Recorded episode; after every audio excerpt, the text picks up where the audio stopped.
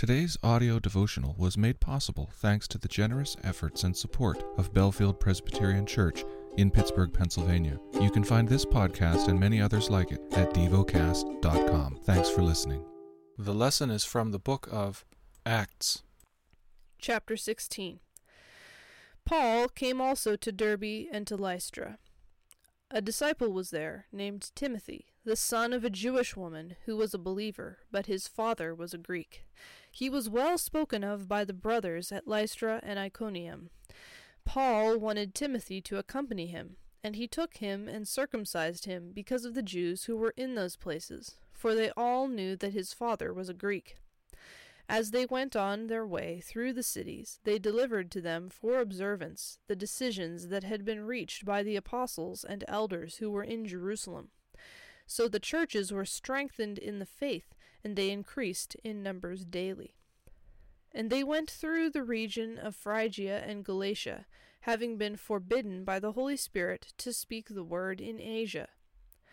And when they had come up to Mysia, they attempted to go into Bithynia but the Spirit of Jesus did not allow them.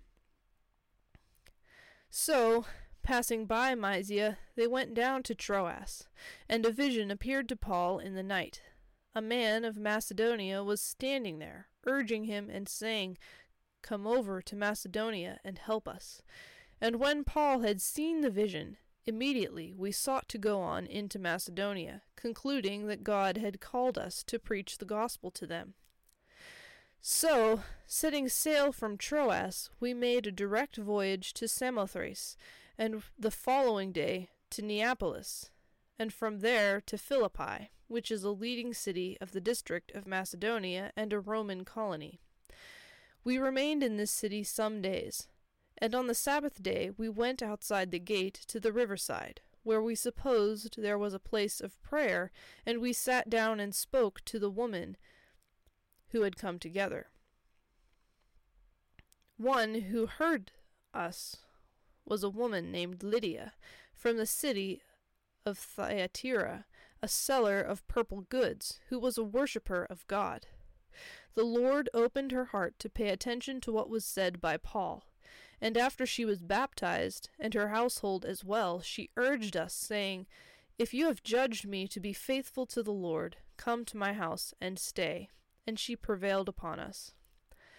As we were going to the place of prayer, we were met by a slave girl who had a spirit of divination, and brought her owners much gain by fortune telling.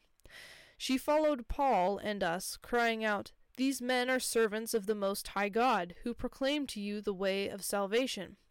And this she kept doing for many days.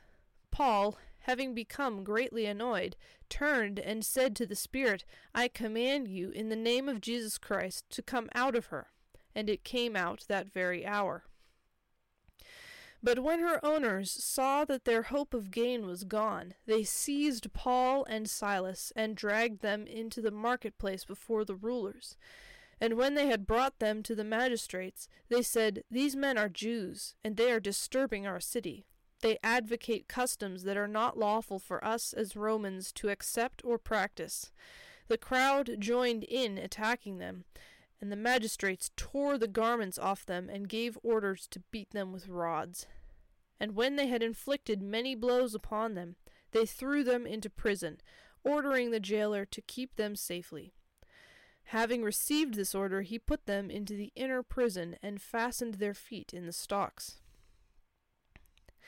About midnight, Paul and Silas were praying and singing hymns to God, and the prisoners were listening to them.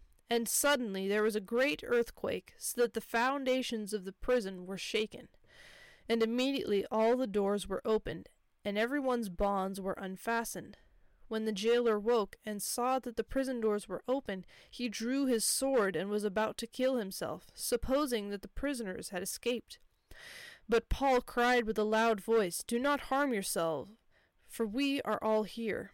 And the jailer called for lights and rushed in, and trembling with fear he fell down before Paul and Silas. Then he brought them out and said, Sir, what must I do to be saved? And they said, Believe in the Lord Jesus, and you will be saved, you and your household. And they spoke the word of the Lord to him and to all who were in his house. And he took them the same hour of the night, and washed their wounds.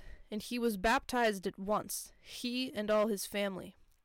Then he brought them up into his house, and set food before them.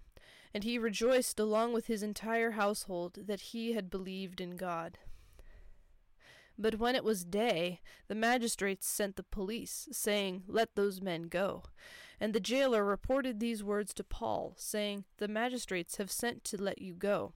Therefore come out now and go in peace. But Paul said to them, They have beaten us publicly, condemned men who are Roman citizens, and have thrown us into prison. And do they now throw us out secretly? No. Let them come themselves and take us out. The police rep- reported these words to the magistrates, and they were afraid when they heard that they were Roman citizens. So they came and apologized to them, and they took them out and asked them to leave the city. So they went out of the prison and visited Lydia. And when they had seen the brothers, they encouraged them and departed. Meditate and dwell on what you're paying attention to in God's Word. How has it connected with your heart or mind?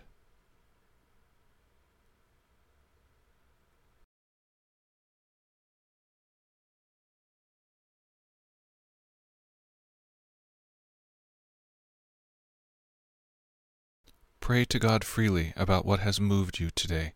Turn your thoughts to Him and enjoy His presence.